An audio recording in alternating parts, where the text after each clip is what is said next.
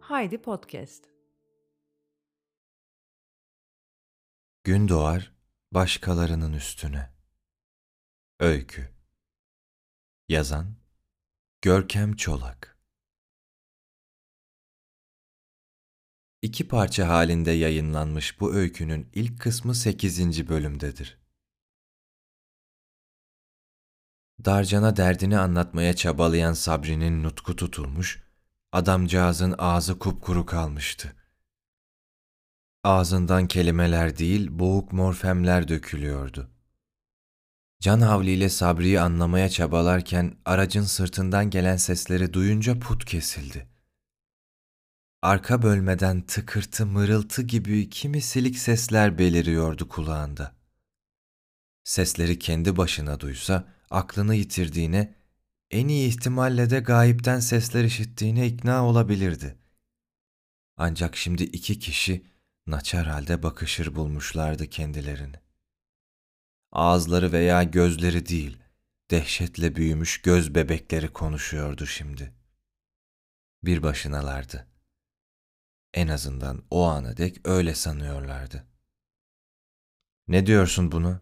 diye sordu. Malaga'yı yakıp yıkıyorlar dedim. Evet dedi, yakıp yıkıyorlar.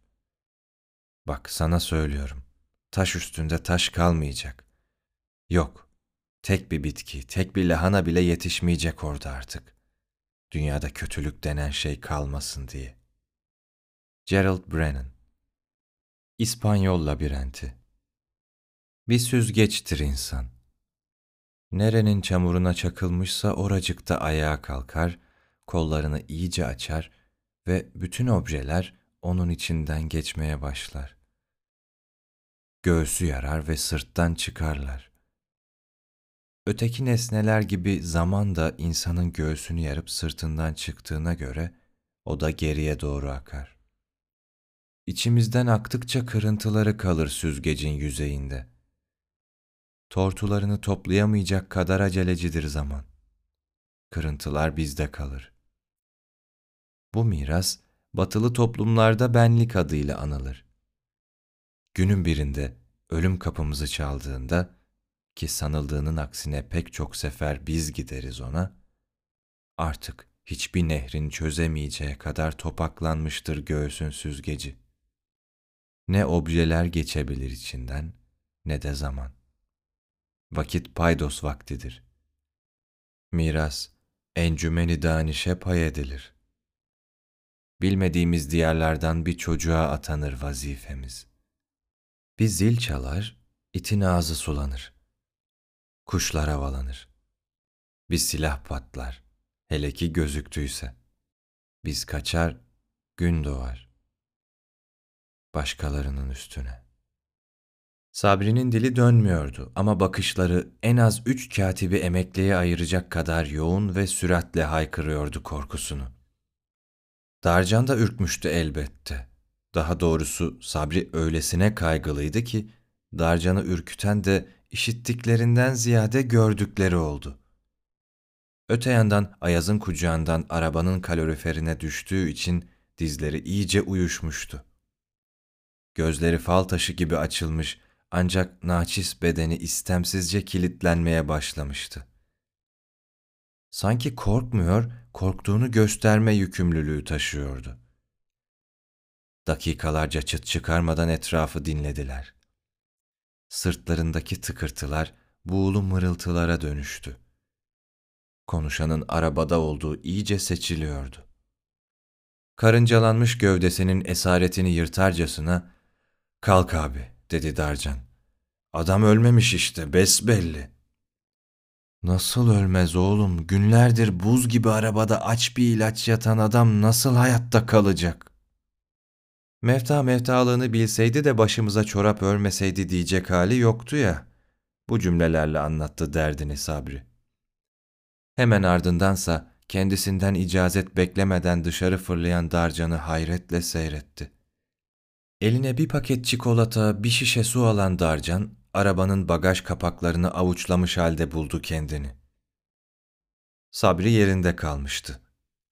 Darcan'ın damarlarındaysa suni bir korku dolaşmıyordu artık. Kapakları kendine doğru çekerken yüreğinde bir cılız heyecan hissetti. Darcan'ın gözüne ilk ilişen, yol boyunca ailelerine teslim ettikleri beş cesetten sonra boşalan rafların tenhalığı oldu.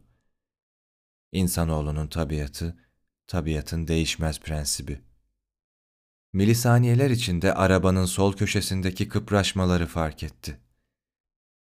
Hollywood işi hortlak saçmalıklarından olduğu olası tırsmazdı. Yine tınlamadı. Dakikalar evvel düşlediği Fransız fizyolog görse gurur duyardı Darcan'la. Sürgülü rafı tuttuğu gibi hışımla önüne aldı. Kefeni bir çırpıda sıyırdı. Yanılan Sabri çıktı. Kefene sarılı kırklarındaki adam, peyderpey titreşen kır saçları ve kemikli suratıyla Darcan'ın karşısında güçlükle nefes alıyordu. Adamı birkaç paket çikolata ve bir galon suyla kendine getirmesi on dakikayı buldu. Darcan'ın kalbi, çocukcağızın çömezken uğraştıklarıyla baş edebilmesi adına buharlı motor prensibiyle çalışıyordu. Adam Darcan'ın kucağında, battaniyesine sanki tutkalla yapışmış halde şoför koltuğuna kondu. Bir kelime etmeye dahi mecali yoktu henüz. Eski mevta ön koltuğa oturur oturmaz kendini dışarı attı Sabri. Öcü görmüştü sanki. Birinin ateşiyle ötekini yaktığı sarma sigaraları peşi sıra ciğerine düzmeye koyuldu. Titriyordu. Darcan adamı konuşturmaya çabalamaktan yorgun düşmesine karşın pes etmiyor, sanki bir an olsun boşlasa adam ölecekmiş gibi çabalıyordu. Sabri arabanın sol farına yaslanmış sigara içer, Darcansa adamı yaşama döndürür halde epey sürdü bu. An oldu, canına tak etti Darcan'ın.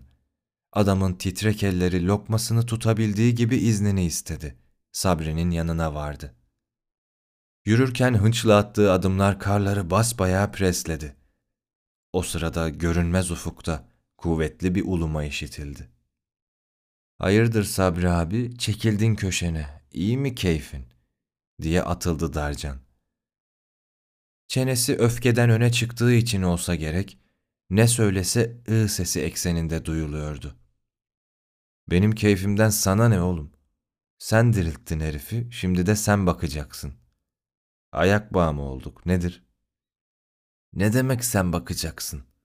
Bu arabada iki eleman değil miyiz biz abicim? Benim işim ölü taşımak aslanım.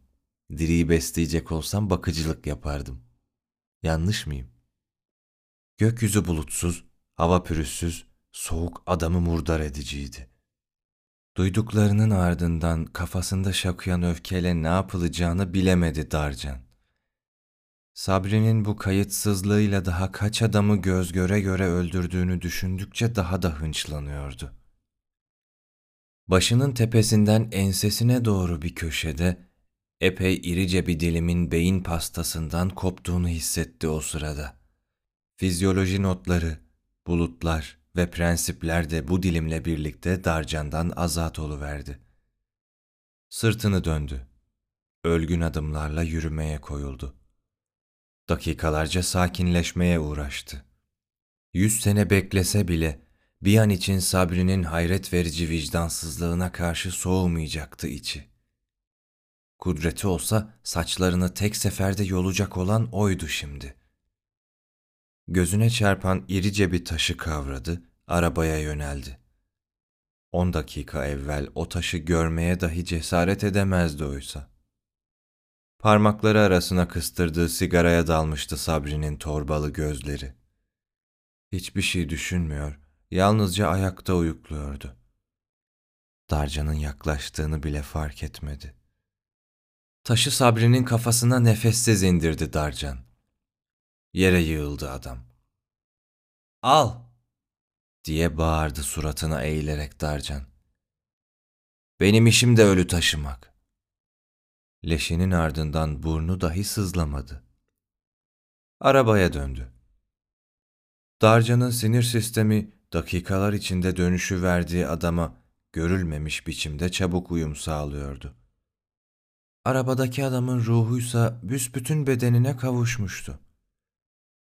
Gördüklerinin ardından konuşmasam iyi olacak. Zaten kefeni yeni yırttım diye geçirdi aklından. Sabri abi senden rol çalmış oldu, dedi gözleri fal taşı gibi açık halde Darcan. Öyle ya, zincirlerinden kurtulmuştu adeta. Belki de bir bakıma. Başını salladı adam yukarı ve aşağıya. Memlekette bekleyenin var mıydı senin? diye sordu Darcan. Hala nefes nefeseydi. Başını salladı adam sağa ve sola.